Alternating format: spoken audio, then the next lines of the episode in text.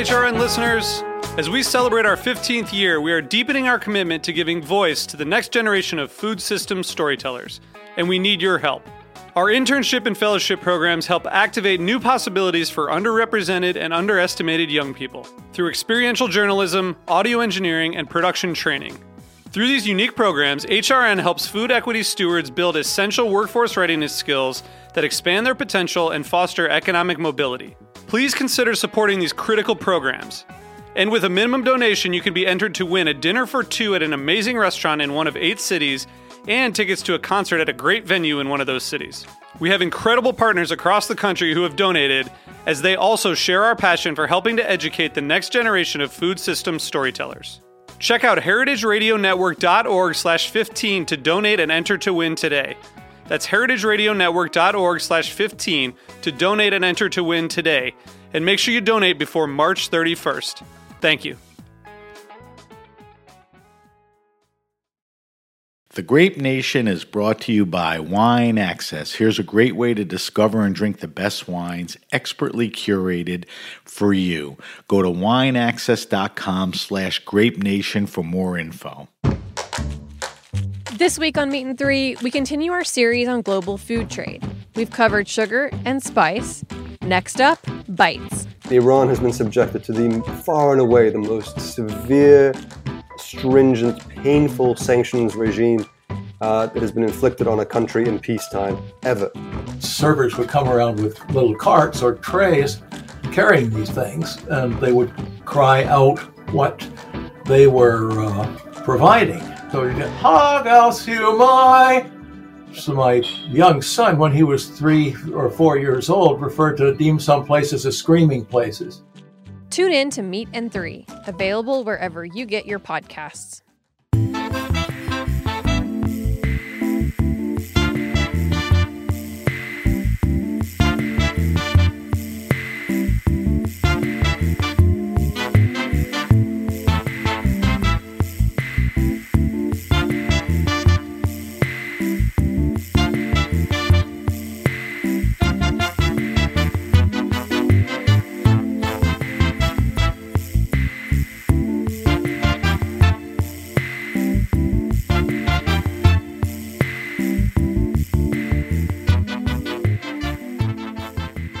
Welcome to the Grape Nation, your weekly wine journey. Our guest is Tegan Passalacqua. We'll talk to Tegan about Turley, Sandlands, and a lot more.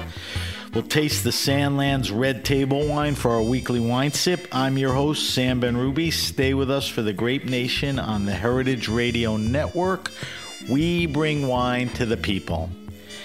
Napa Valley native Tegan Passalacqua cut his teeth in the Rhone, New Zealand, and South Africa before literally planting his roots in California.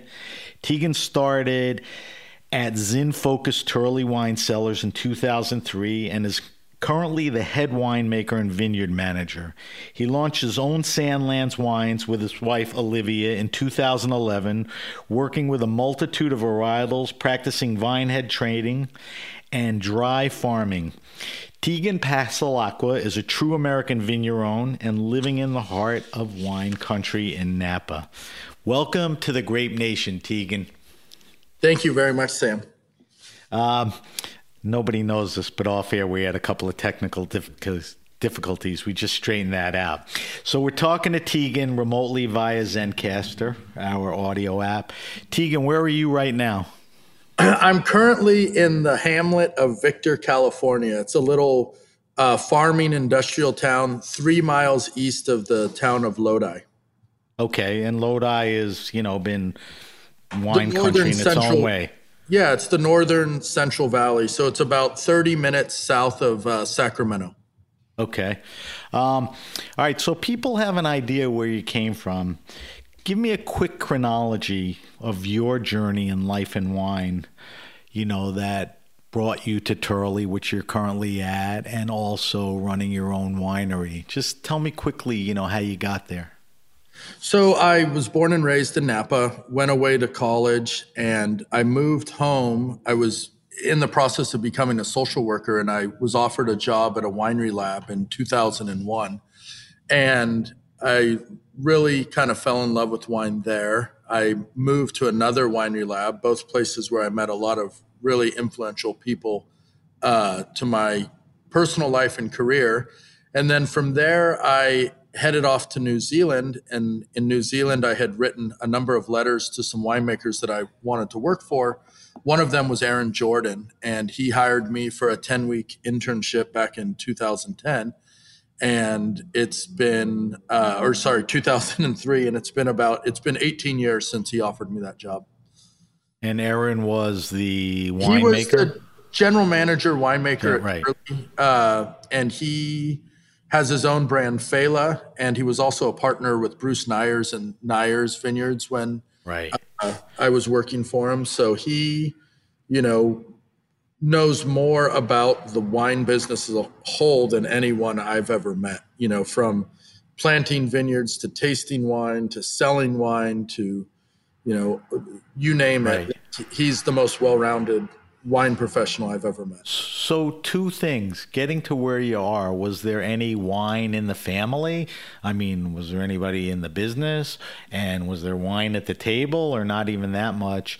And Turley I mean, you landed at, you know, you didn't necessarily target it, or you, you know, how did you wind up wind up as an intern at Turley? So for when I when I worked in the labs, I went to New Zealand, and I, that was my first time working in the cellar, and I realized that I wanted to continue working in the cellar. And one of the the, the two things that I was really fond of working uh, at Napa Wine Company, I kind of was you know fascinated with Petite Sirah and reading about how it came from old vines, and then there were a couple Zinfandels that were being made uh, a wine company, you know, and one of them, you know, Heidi Barrett was making the Lamborn Zinfandel there, and I remember I'd never smelled a wine, you know, it was Howell Mountain Zinfandel, and I mean, just the wine, you know, it smelled like cracked pepper, and I mean, it was it was pretty mind blowing experience, and then Joel Gott actually he was making his wine brand there, and he was working with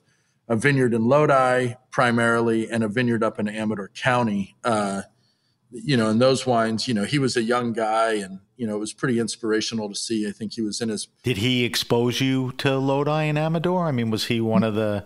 Uh, no, people? but I would say I would say those are the first wines that I had. You know, right. he was making a Mohr-Fry Zinfandel, and he was making right. a Dillian Zinfandel from Amador. Those were his two single vineyards, and you know, I kind of, you know, those were my exposure. I would say originally to you know Lodi Zinfandel as something other than just labeled Lodi Zinfandel. Right. Um, I want to get into Turley a little and I want to get into Sandlands. But before we get into that, you know, you alluded to that early interest to old vines and all of that. I want to get into a little of that at the beginning. And I think it frames, you know, where we're going to take the interview. Um, you know, I think you can help me define a few things that I think are crucial to your wine DNA. You know, who you are, what you believe as a wine guy. Um, and I think you've exhibited you know it over and over at Turley and your wines and you know just the way you think. So what I want you to do is it's a handful of things and I'll remind you, but I want you to get into some brief discussions and the reason I say brief is I know we can talk about these subjects for a long time. I want you to talk to me about you know, old vines, you know, what attracted you, the importance. I want you to talk to me about what own rooted means, other than the fact that it's your Instagram handle. Um, I want you to talk to me about, you know, what head training is and dry farming. And, you know, all of that pretty much points to, you know, doing it organically, which, you know, we could talk about last. But, you know, tell me about the attractions to old vines, own rooted ties into that, you know, all of that stuff. You know, tie it together best as you can.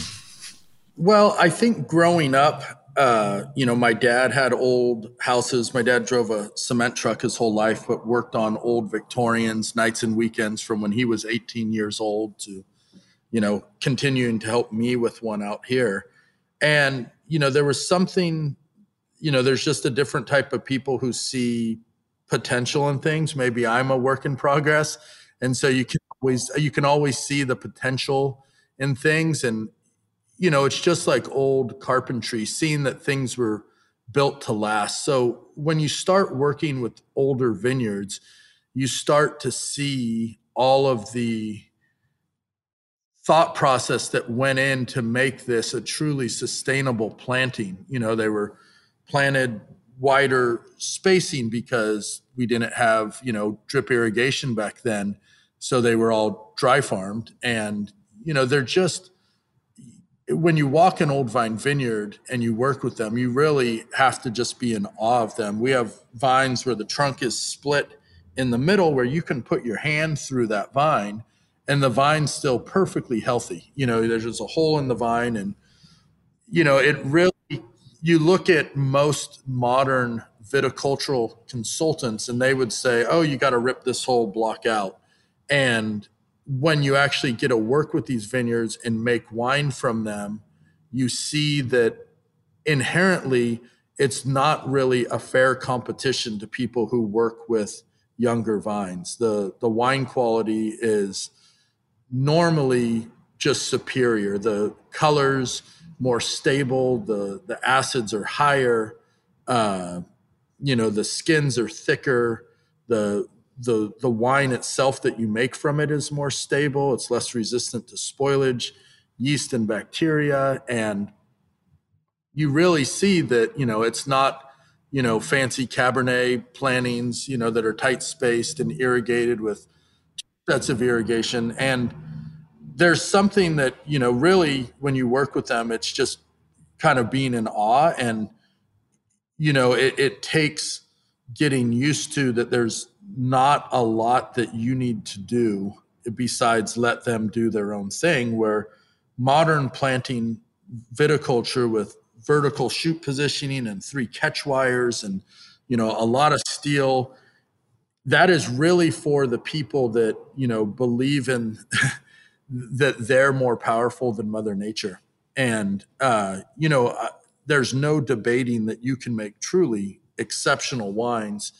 Uh, I, I always liken modern plantings of viticulture to, you know, an American football player. They have a really impressive 18 year career and then they die. And the, the average it's a good analogy. Well, the average lifespan of a, you know, a vineyard in Napa Valley is about 18 years. Wait, and, so just clarify that for me. So a guy a guy plants, you know, new cuttings vines. He he's using the wires and steel and all of that stuff. You know, he's planting them close together. He's irrigating, and you're saying he's got to wait a few years before he can bear, you know, decent fruit. But you're saying, you know, once it gets in its stride, about 18 years later, what happens? Do they die? Do they get disease? Do they not bear fruit? I mean, why is the 18 year thing, you know?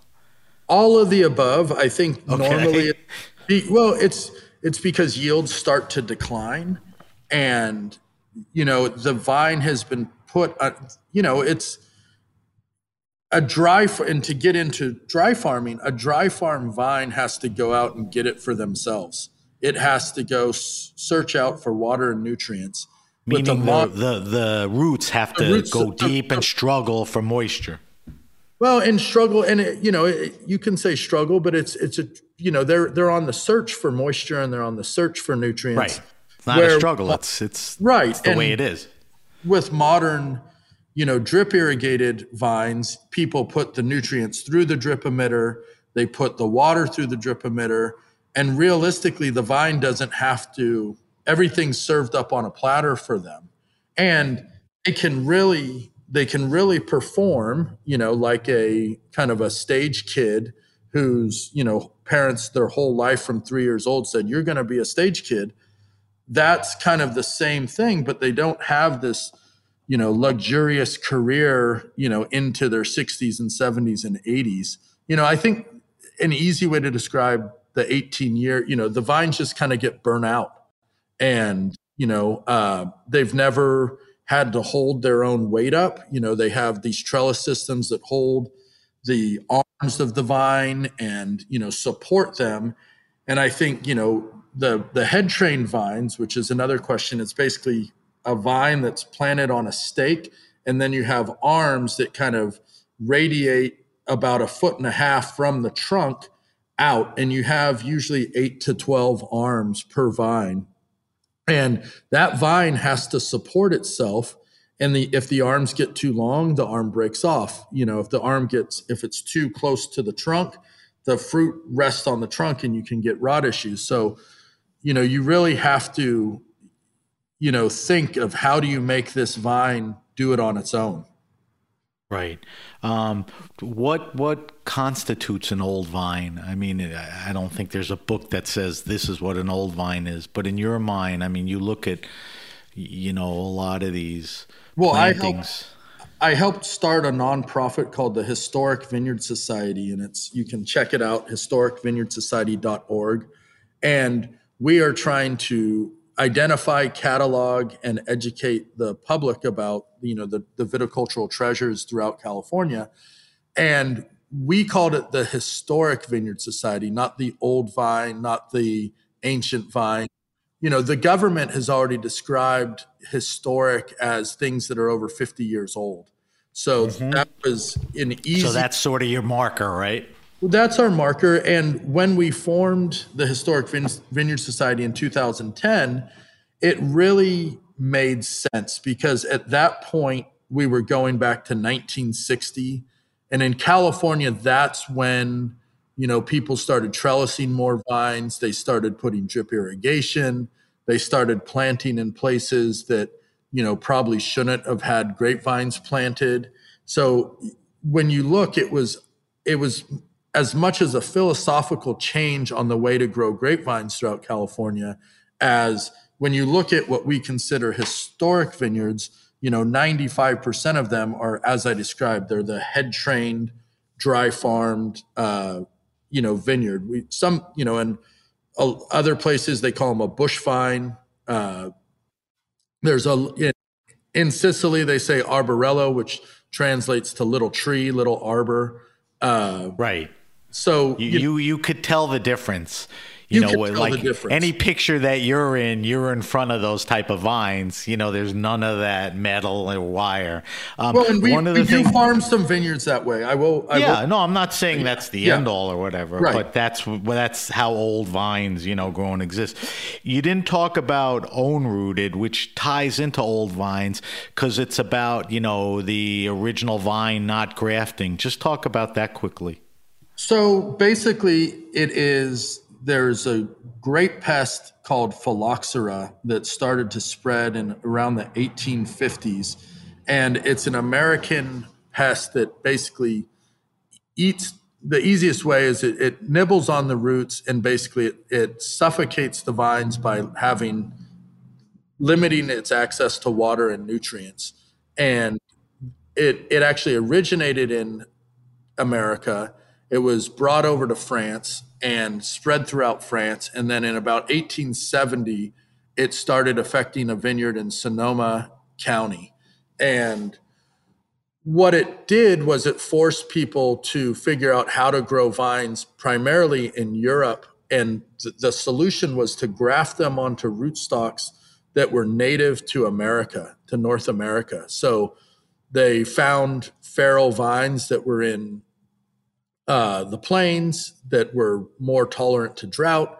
They found feral vines that were in creek and river beds that clearly would need more water. And they discovered that if they grafted the Vitis vinifera, which you know we would think is Cabernet Sauvignon, Chardonnay, Sauvignon Blanc, on top of an American rootstock, then the the the phylloxera could still be there, but it it wouldn't the the roots of American vines were not appetizing to the phylloxera pest, and what happened was, you know, so ninety nine percent of you know mainland Europe is grafted onto vines that originated, you know, in North America, and luckily in California we have a couple of regions that have resisted phylloxera. And Contra Costa County, which is just kind of uh, east over the hills from uh, Berkeley and Oakland, uh, that forms the the base of the you know at the mouth of the delta. Uh, we have Lodi and we have Amador County, and the the three things that those regions have in common is sand slash decomposed granite. And one of the thoughts of what makes sand vines planted sand resistant to phylloxera is the silica content uh, is an irritant to the pest. So, so it's more composition of the soil than climate or other things, right? It is, and so you know, it, you know, sandy soils throughout the world can still grow vines on their own roots, and to me, it's actually the creation of you know California with the plates hitting each other in the formation of the Sierra foothills lifting up.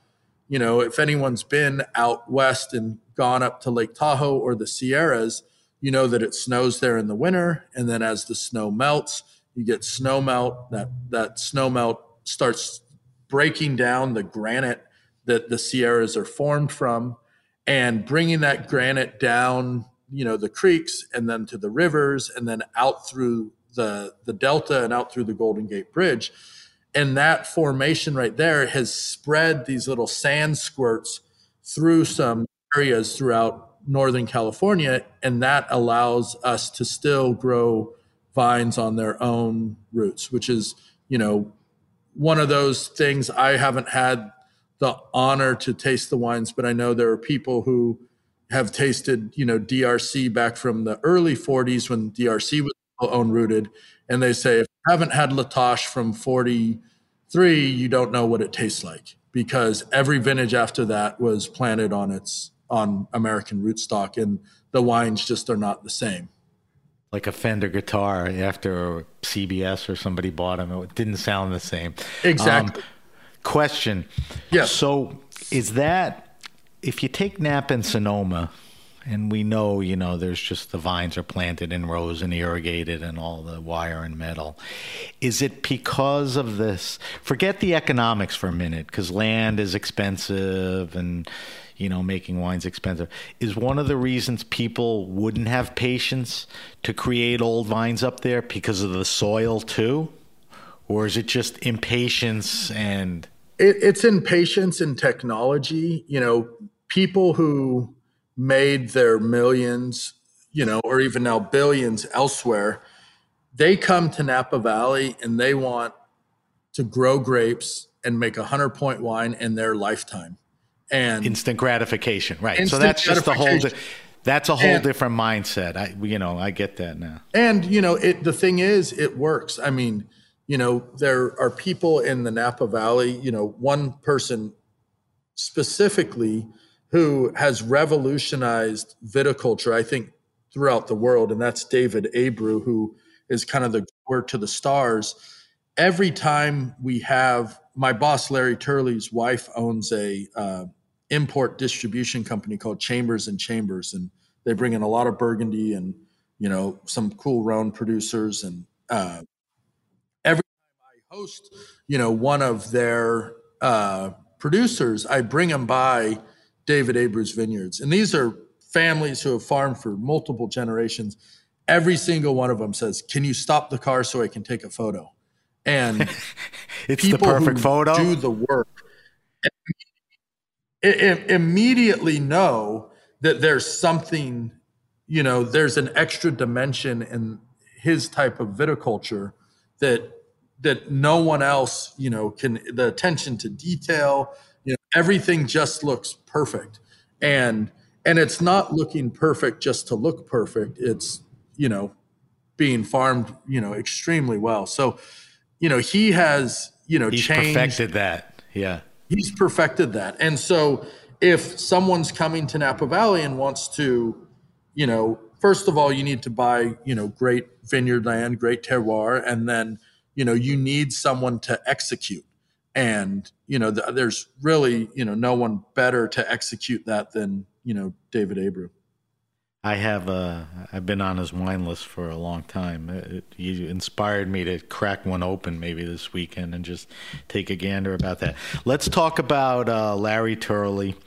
Um, you know, Larry and the Turley Wine Cellars is a good story, and you know how you got involved. You know, in a sense, I see him as sort of a kindred soul and a guy that saw a vision that you liked, you were looking for, and you know still continue to believe. Um, you know what what was what was Larry seeing and doing then? You know that other guys weren't. I mean, I guess the old vine thing was one of the things, right?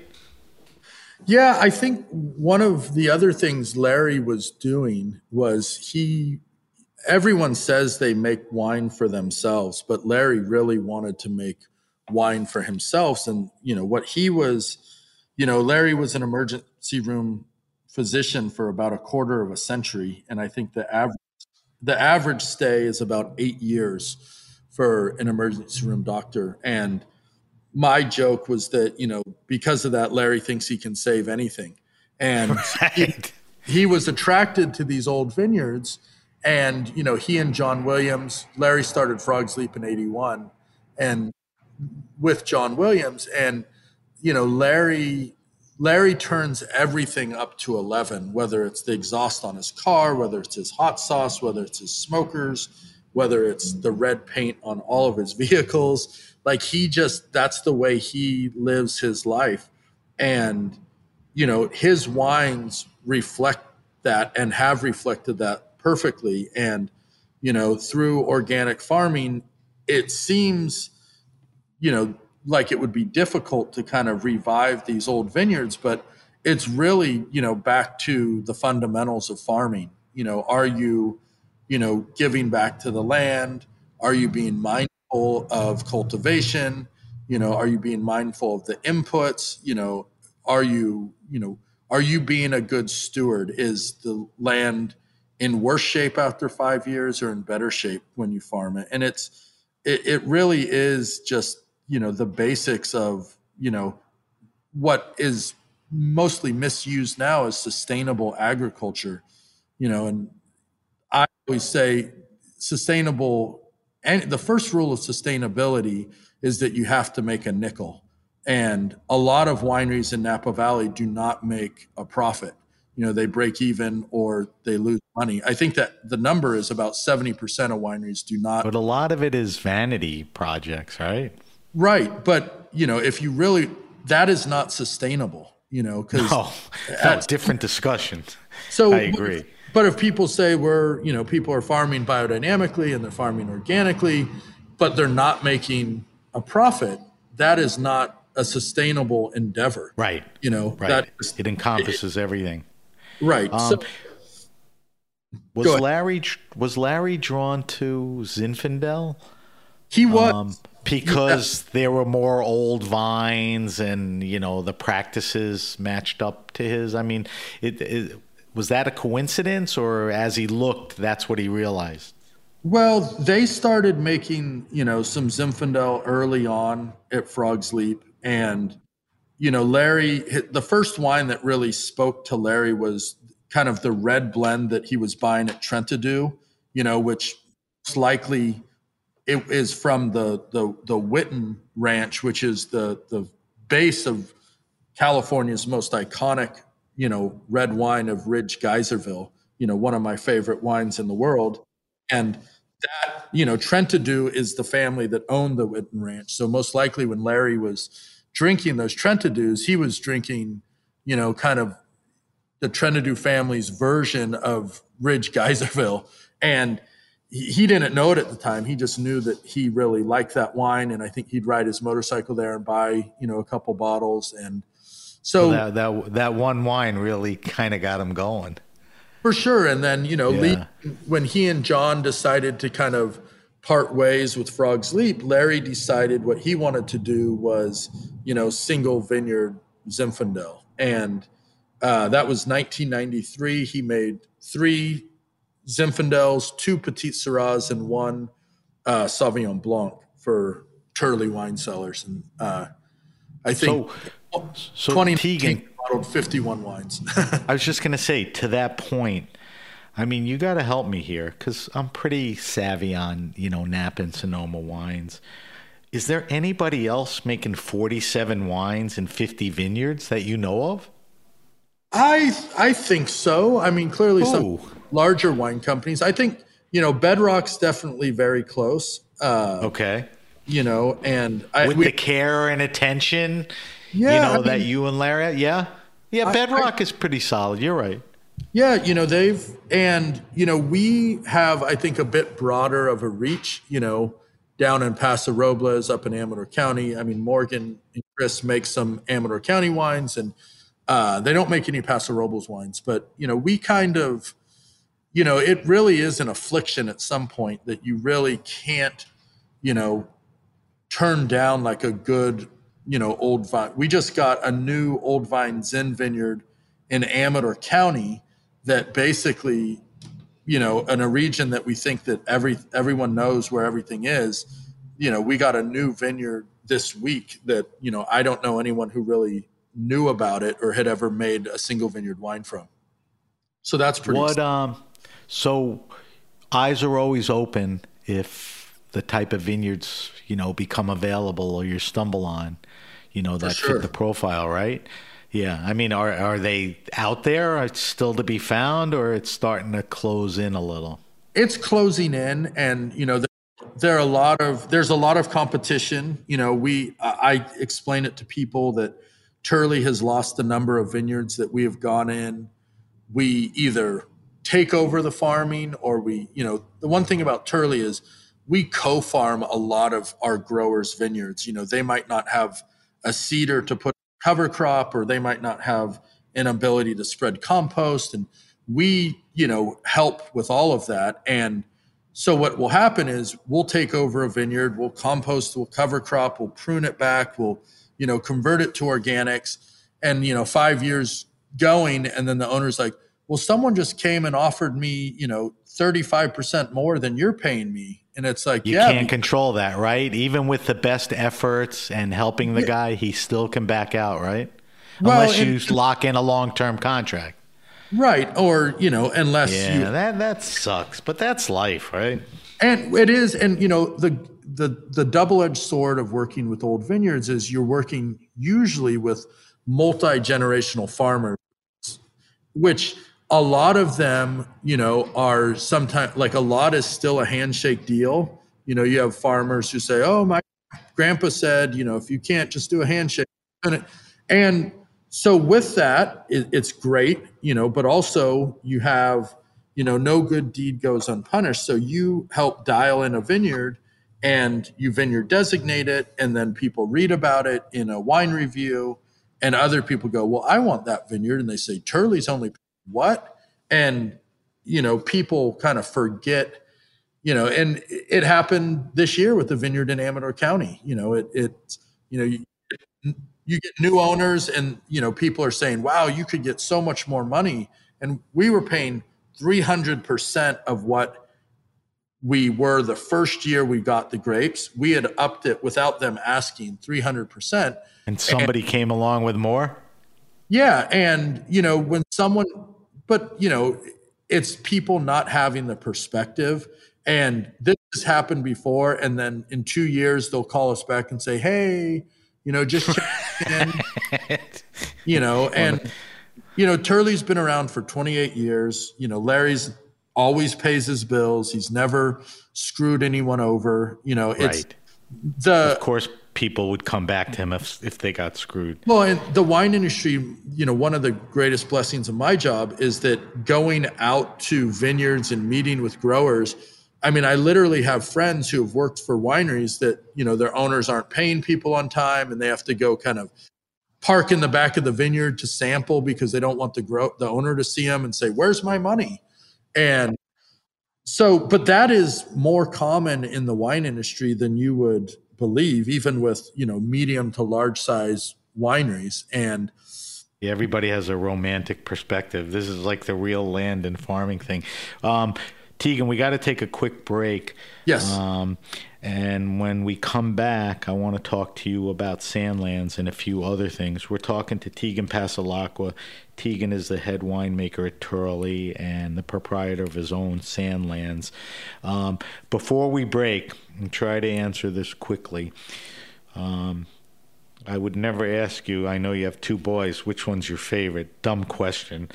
But at Turley, do you have a favorite? Is there a wine that you've enjoyed making more than others, or just something that you know wows you after all the years you've been there? Well, I would say the greatest privilege is probably working with the Hayne Vineyard, the Zymphonet Yeah. vineyards Larry started with. It's it's just be behind the town of St. Helena. It was planted in 1902. It's been farmed organically since 1993.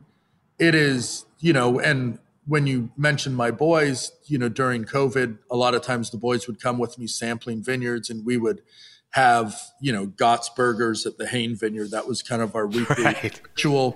And I just said to them, you know, they're seven and four, but I said, you know, unfortunately, there'll be a day where, you know, I'll tell you, like, I used to get to make wine from 100 and, you know, 18 year old vines. Isn't that crazy? Because, you know, when the boys are, you know, if they happen to go into the wine industry, like, will there be any 118 year old vines left in the heart of Napa Valley? And, you know, I just feel, you know, super fortunate to get to work with such a great site. Yeah, um, I, I I figured you were going to say Hayne. I've been collecting Turleys since the late '90s, and I pretty much have a vertical of the Haynes. Not sure what to do with them and when and how. I mean, I have more than one of each, but I'm very anxious to get into them. All right. Um, we're talking to Tegan Passalacqua. We'll be right back with Tegan. You're listening to the Grape Nation on the Heritage Radio Network.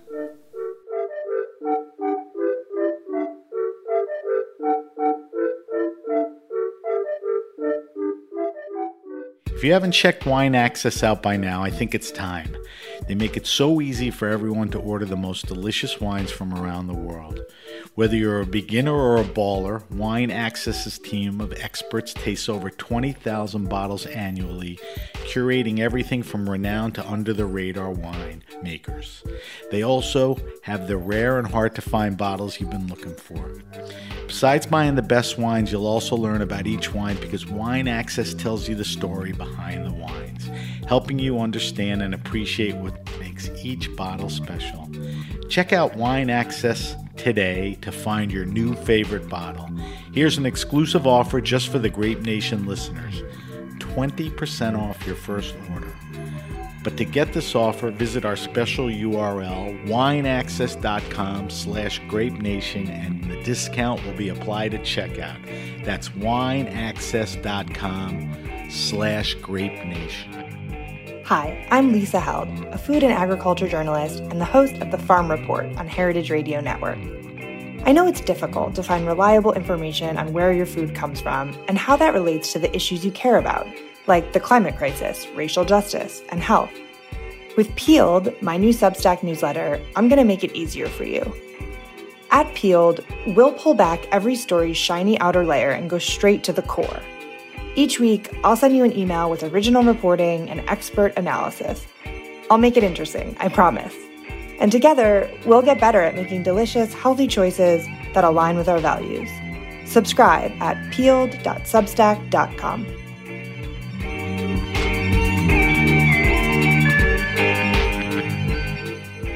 Okay, we're back. We're back with my guest, Tegan Passalacqua. Um, we just talked about Turley. Turley is a very important producer, uh, visionary, certainly in Zinfandel, maybe the Mac Daddy. Um, I want to talk to you, Tegan, about your own winery, Sandlands, which you started, I don't know, about 10 years ago, 2010 or so. Tell me how it came about. I mean, why then? You know, why then? And and you did it with Olivia, your wife, which Well, is a I nice started thing because it- she's in. I started it by myself, but uh, Okay. It I started actually making wine in 2009, and uh, Why? I mean, the que- you know, how did Sandlands come about? The, the beginning is you started making wine. Well, You know, why did you even make you know wine? What well, was- you know, at the time, you know, Ehren Jordan was my boss. He had his own label, Failla. He was making it at Turley. You know, it's Larry has his own label. You know, they're very, you know, bad influences on a young guy because you see the lives they're living and you go, I want that. And, you know, making wine for other people is fantastic. but making wine for yourself, if you really love making wine, is something that everyone you know who loves making wine should do. Even you know, even if it's not for a commercial standpoint, right. you know, you you have so to. It's, it's for you to some extent. Yeah, it's it's for you. It really is. Did and they did they encourage you? I mean, they certainly didn't discourage you. You didn't have to do it, you know, behind the barn uh, building, did you? I mean, no, actually, when I I was going to do that with my 2009s, and uh, Ehren and Larry, I guess, had a conversation, and Ehren came to me and said, "Larry and I have talked. We want you to do it here." And I think at that point, you know, I had taken a lot of the responsibility that were was Ehren's in the winemaking and viticulture side, and he didn't want me thinking about I need to go do my you know punch down or pump over you know down in Napa. He wanted my mind there, you know, instead of you know wondering what was going on with my barrels and tanks somewhere else. So right, you know, Larry lets me make my wine at Turley Wine Cellars, uh, which is you know pretty amazing. Uh, and yeah, I just you know, and then do you have do you have a desire to maybe get your own building or facility, or that's not well, I, I actually, right now? I actually have one. So I bought a uh, so I bought a a vineyard in 2012. I bought an old vine Zinfandel vineyard in in Victor, where I am right now. So Eastern Lodi, uh, and the Kirschenmann. Let's mention the name. Yeah, so right. it's it's 20 acres, and 15 acres of the vineyard were planted in 1915. And just down the street, I bought a old meat processing kind of one-stop shop metal building. It's called Eastside Meats, and it's in the town of Victor. And I bought that a little over two years ago. You know, with the purpose of it being one day Sandlands Winery, a small winery, and uh, so when do you think? You know, you may not have a firm timetable, but when do you think? You know, you'll be in there actually making wines. What kind of timeline you looking at? I don't know. You know, because it, it's a complicated question. Because I right now I get to make my Sandlands wines by my you know with my own hands at Turley, and if I'm still working at Turley, I would hate to hire someone to make my wines out in Lodi. I want to you know that's re- not what it's about yeah. That's not what it's about. So yeah i get that. I, I, think that i would like to get it set up in the next couple years and maybe make like a white wine out here you know something that doesn't take you know take some baby steps yeah exactly and take some baby steps and maybe get it set up that after i drain and press my wines at turley then i truck the barrels over here and age them rack them and bottle them here. So it's still, you know, one of those, you know, I'm trying to work through that. You'll know when it feels right. You know, I joked with you off air. I said to you, you make so much damn Zinfandel. I mean, did you open your own winery just to make other varietals?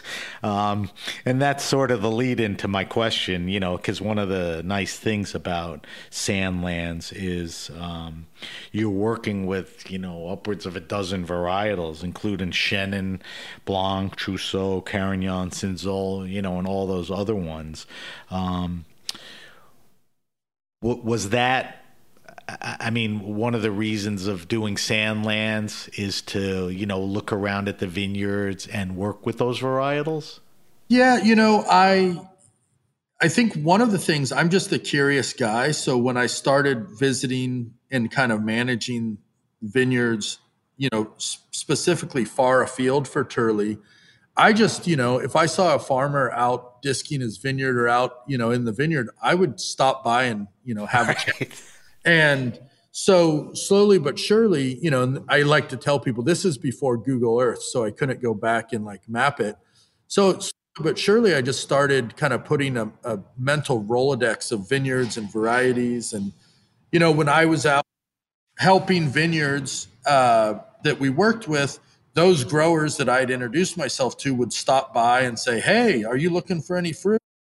And, you know, a lot of times I would say, No, yes. And, you know, working these vineyards, I'm like, I think I found some very special vineyards that no one's really, you know, making, you know, they're going into bigger blends. And I'd love to, try it out. So in in 2009, I made some wine that unfortunately I sold in bulk. I never bottled, which is the biggest regret of my profession. What was the grape?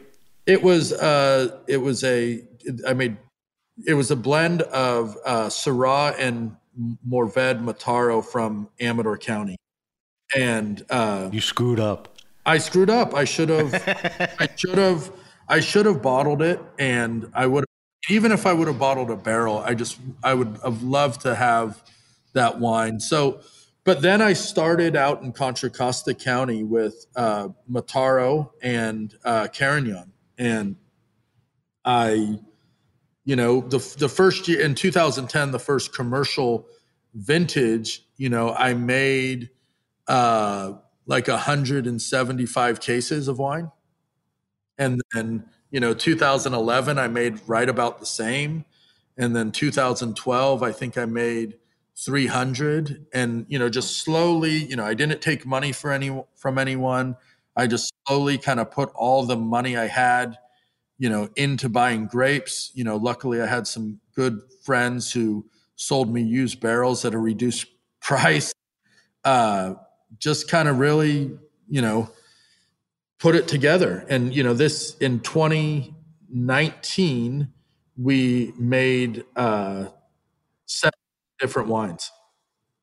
Yeah, um, I want to talk about those in a second. I'm just curious with the wines you make now, with the uh, grapes and farmers you deal with, are you just buying the grapes, or are you doing a little of what you did at Turley, where you have a deal with a guy and you go in and there's basically. Been some, there's been some of that early on, and I think you know there were some growers that I offered. I said, "Well, I'll pay you to do, you know, proper shoot thinning or to drop some fruit." And for the first couple years, they would do it, and I'd write them a check for like six hundred and forty dollars, and they did the work and you know after about three years the one grower that was doing a lot of it said you know what? Keep your money. Like it's the right thing to do and you know we're going to do it. So you know that was that was a real great kind of uh, great thing to happen so you said you made what'd you say in 19 you made what eight wines 17 17 17 wines 17 wines jesus christ so a, a couple things specifically about the wines. Um, are there some wines you make some years and don't other years? Like, are the red and white table wines something you make every year and maybe a varietal you won't make, or it's starting to happen each year? It's starting to happen each year. I have, there's a, you know, I lost a number of vineyards due to wildfire and smoke damage in 2020. Uh, and I didn't really, but I've kind of told myself that, you know, as long as I'm making wine, whether it's a half ton or a ton, I want to make a new wine every year. Not that I will add to the portfolio, but I just want to make a wine, you know, to keep, you know, the the juices flowing. I want to make a new wine every year, whether it's, you know, a, a different vineyard from a variety that I'm already working with. I just I, I love making wine and I, I just you know, I, and I would love to. I'd love to do a podcast with you in ten years and see if you didn't run the course yet, didn't run out of stuff, and still right. could do it. I mean, I only hope you the best on that one. Um, what um, what's interesting to me is I had Martha Stoumen on last week. It seems to me that the varietals that you're working with, you know, you have a deep interest in, but it seems like there's just an increase in interest in California. You know, everybody thinks of California as Napa, Sonoma, Cab, Merlot, Chardonnay. But, you know, a lot of the people I've had on the air, you know, like the Dan Petroskis, the Matthiassons, Martha, you know, Patrick Cappiello, everybody's making, you know, wines with these different varietals. I, I mean, is, is this the trend? Are we going to see an expansion of these vines being planted, or are people just going to take advantage of the existing old vines? That's a good, that's a good question.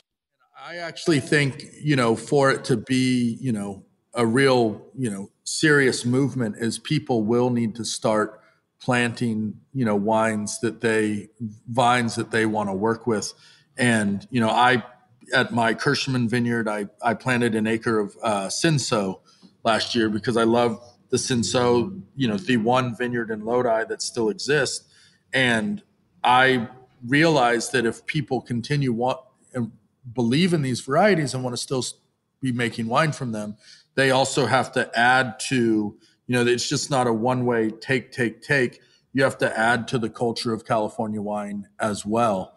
The problem is, is that we know kind of from our discussion that, you know, my belief in old vines and qualities. So you have to do it, you know, as much for the future generations as, you know, it, it, probably even more than for yourself. You know, we get a benefit from people keeping these old vines in the ground. Like we should do the same. So, you know, there are future generations of you wine want your kids running through these kinds of, you know, Right. vines. Right. Absolutely. Um, you know, I, I found out doing the show when I talk to people like you and the Jean Gounans and so many other people, it's really all about the farming. If you do that right, you know, you have an opportunity to make good wines because you have good grapes. As far as your cellar practices, I mean, are you doing much things differently at Turley than you are at Sandlands, or it's basically you know similar principles. I know different varietals, but So the, you know. the I would say similar philosophies. You know, the two differences that I do it it was Sandlands. I don't use any new oak, and uh, at Turley we use twenty percent new oak, and Turley we use a little bit of American oak as well. About twenty percent of everything is American oak, new and used, and I don't use any American oak at Sandlands. And then for the most part with the reds at Sandlands, I don't destem them. Where you know at Turley we all the Zinfandels we destem them. So that those are the two biggest differences. But they're all native yeast fermentation. You know, most every wine is unfined and unfiltered. I've never fined a wine. You know, at Turley we make making so many wines every you know year or two. There's a wine that we I need decide to find.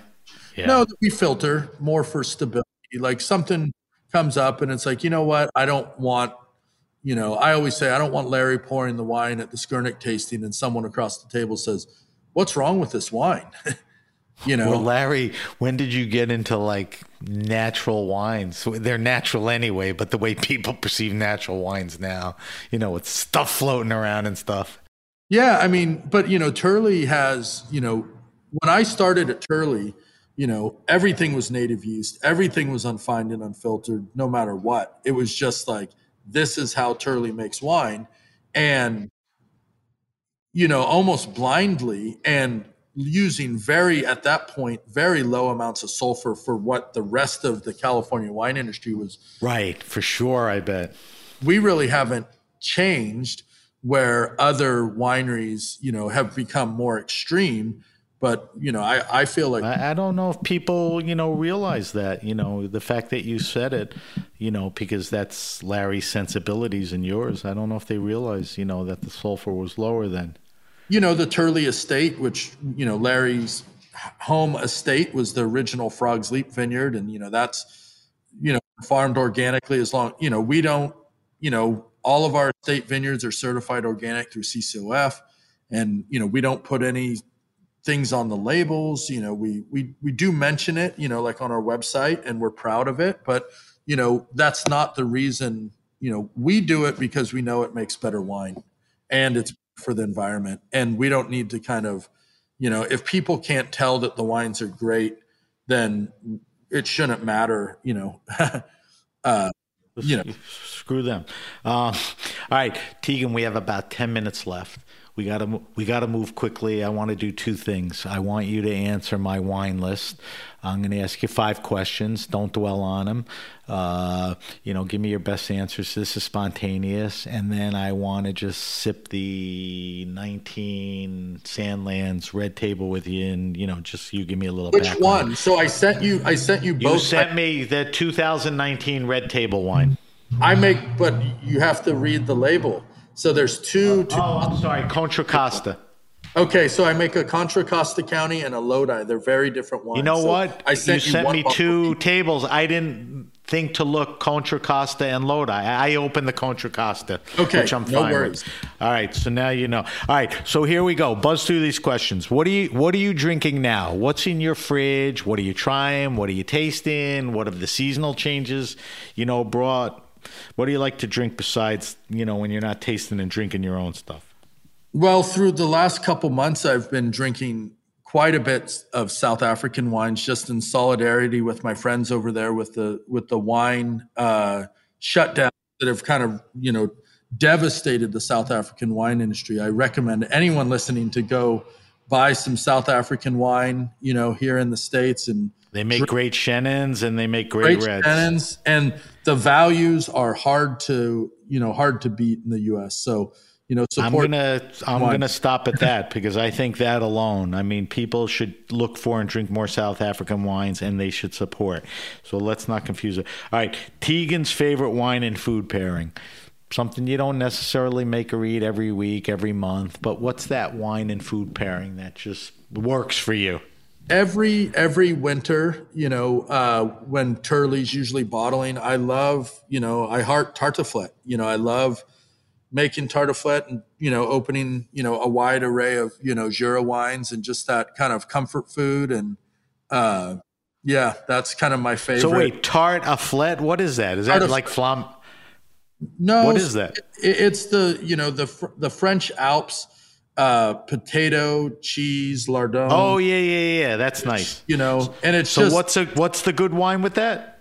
the the wines from the Jura. You know, Okay. So, you know any wine from the Jura specifically. You but got me on that. All right. Do you have you, you bounce around a lot. Do you have a favorite wine restaurant and or bar anywhere, you know, in Napa, wine country in your travels where great selection, great people, good vibe, good knowledge, you know, just a place you go in it's just comfortable. Anything come to mind to you? Well, I mean, there's a there's a number of them. Uh, you know, the definitely uh, Oenotri in Napa for you know Italian wines, and then you know Zuzu, the Tapas Spanish restaurant, and then Angel uh, for for you know their those three ha- are welcoming to our family and the wine. Wait, so you said a no Oenotri, Zuzu, what was the third? Angel. Angel. Yep. All good ones. Um, I know there were more you visit and more you like, but those are just the th- few you threw out. I don't want anybody yelling at you. Why didn't you I, I mention me? I know. yeah, I got your back on that. All right. So, fourth question is favorite all time wine. I used to ask this question like Tegan, what was the most expensive, rarest wine you ever drank? It sort of morphed into Tegan. What's that wine that's just been the most important to you? Had an influence on you or changed your thinking? I mean, what's that wine? Do you can you think of one or two? Yeah, I would say it's most likely the, you know, 1988 Alain Graillot La Guiraude. You know, that wine was given to me by Jack Chambers, who, you know, founded Chambers and Chambers, and they brought in Graillot before I went to, you know, I was leaving Turley trying to quit back in 2005 to go work for Alain Graillot. And Jack Chambers said, Hey, I want to give you a bottle. And he gave me an 88 La Guiraude. And it was just, you know, it was just perfectly aged and it you know i was embarking on i thought was a new journey and yeah that wine just i can still smell and taste it right now He's still making great wines, man. His, you know, his wines are great. All right, that's a great answer, and that's that's the way to answer that question. Last question, and you should be able to help me with this. I mean, I have a lot of somms on the show, restaurant people. I have a lot of importers. Um, talk to me about the best wine around 15 bucks 15 20 bucks give me a red and a white you can give me a category. I always say Muscadet is a good value or whatever.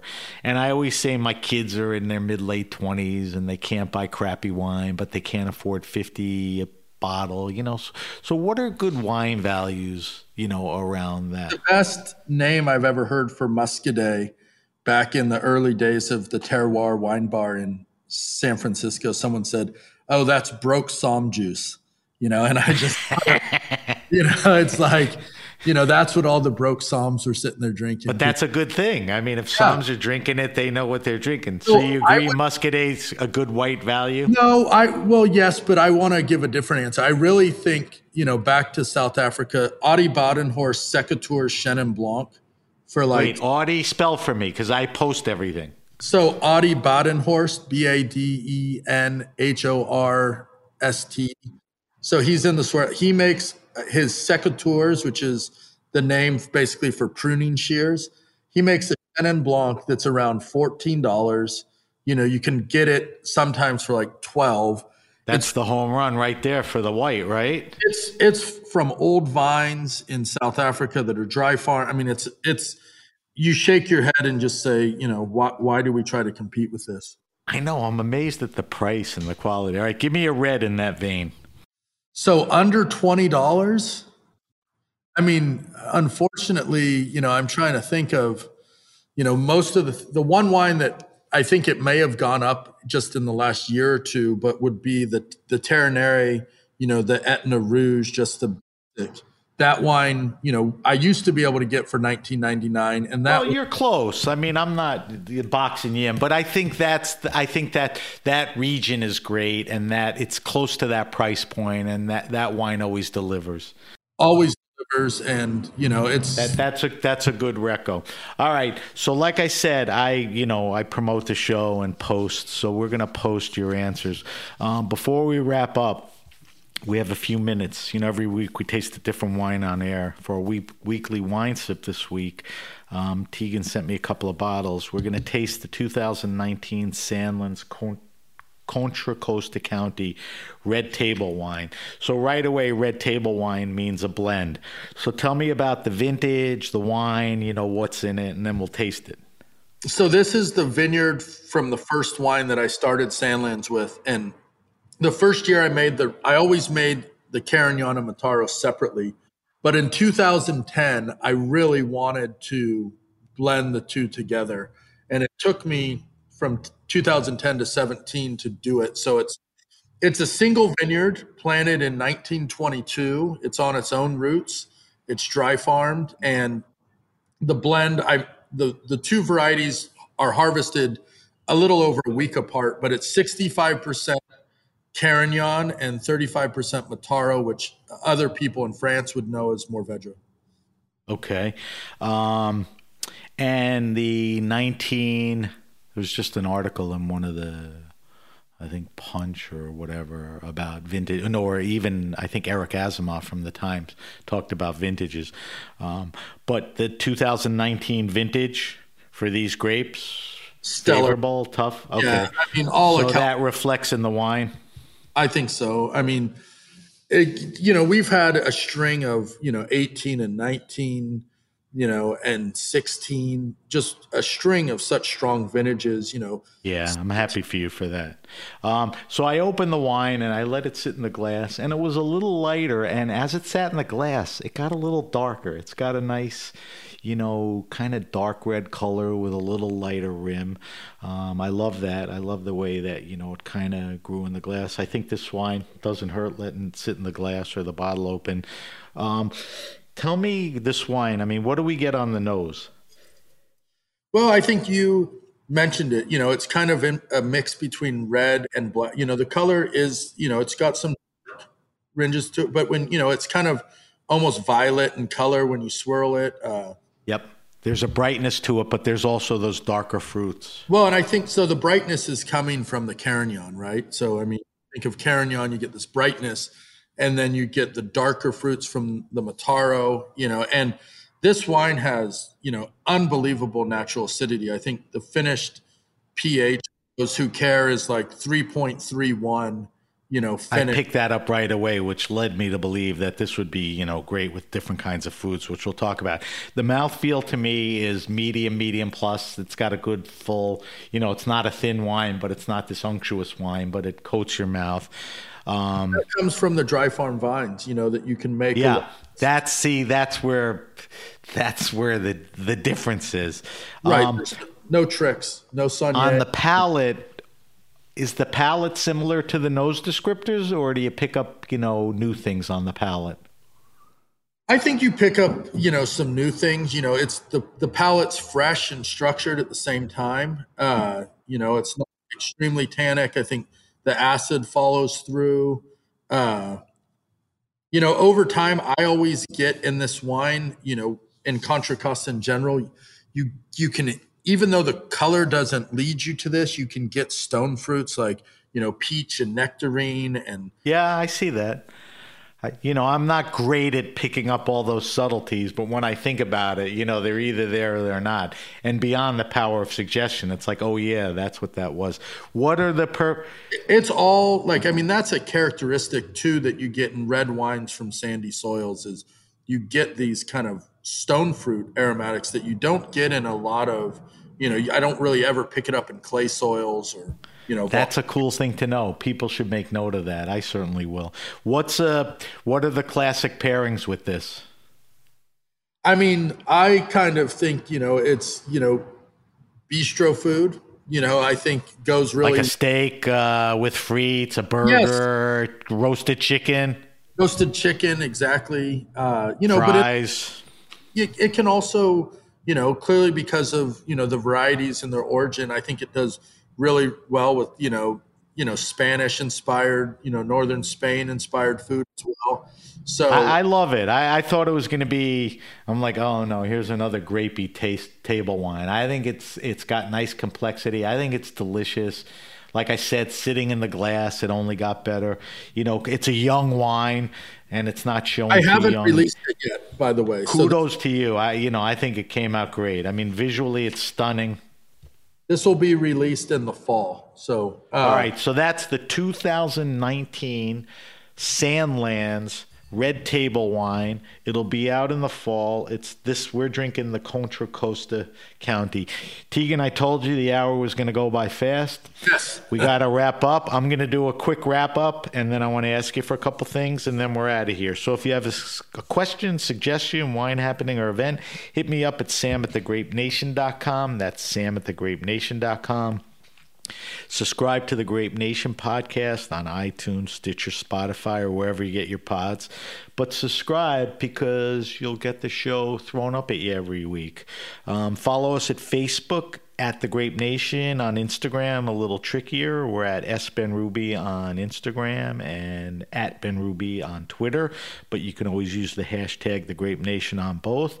As I mentioned earlier, we'll post Tegan's wine list. I'll give you all those answers, and I'll give you a little more information on the weekly wine sip selection that we just tasted.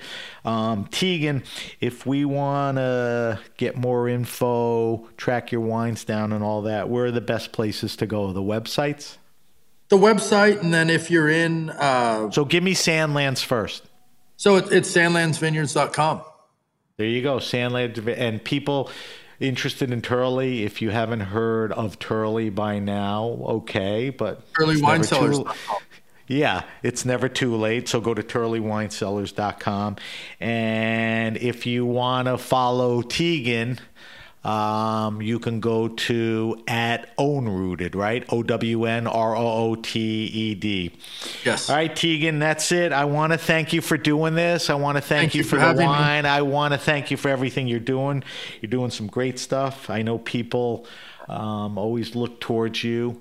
Um, to see what you're doing and how you're doing it and asking you what to do, which is a great thing because you're doing it right.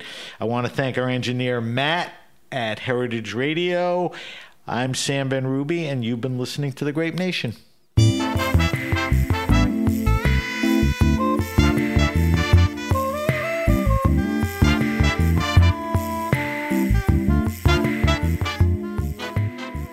The Grape Nation is powered by Simplecast.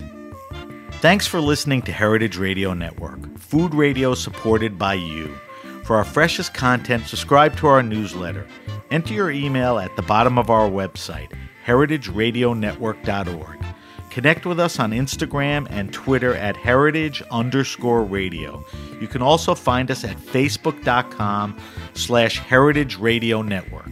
Heritage Radio Network is a nonprofit organization driving conversations to make the world a better, fairer, more delicious place. And we couldn't do it without support from listeners like you. Want to be part of the food world's most innovative community?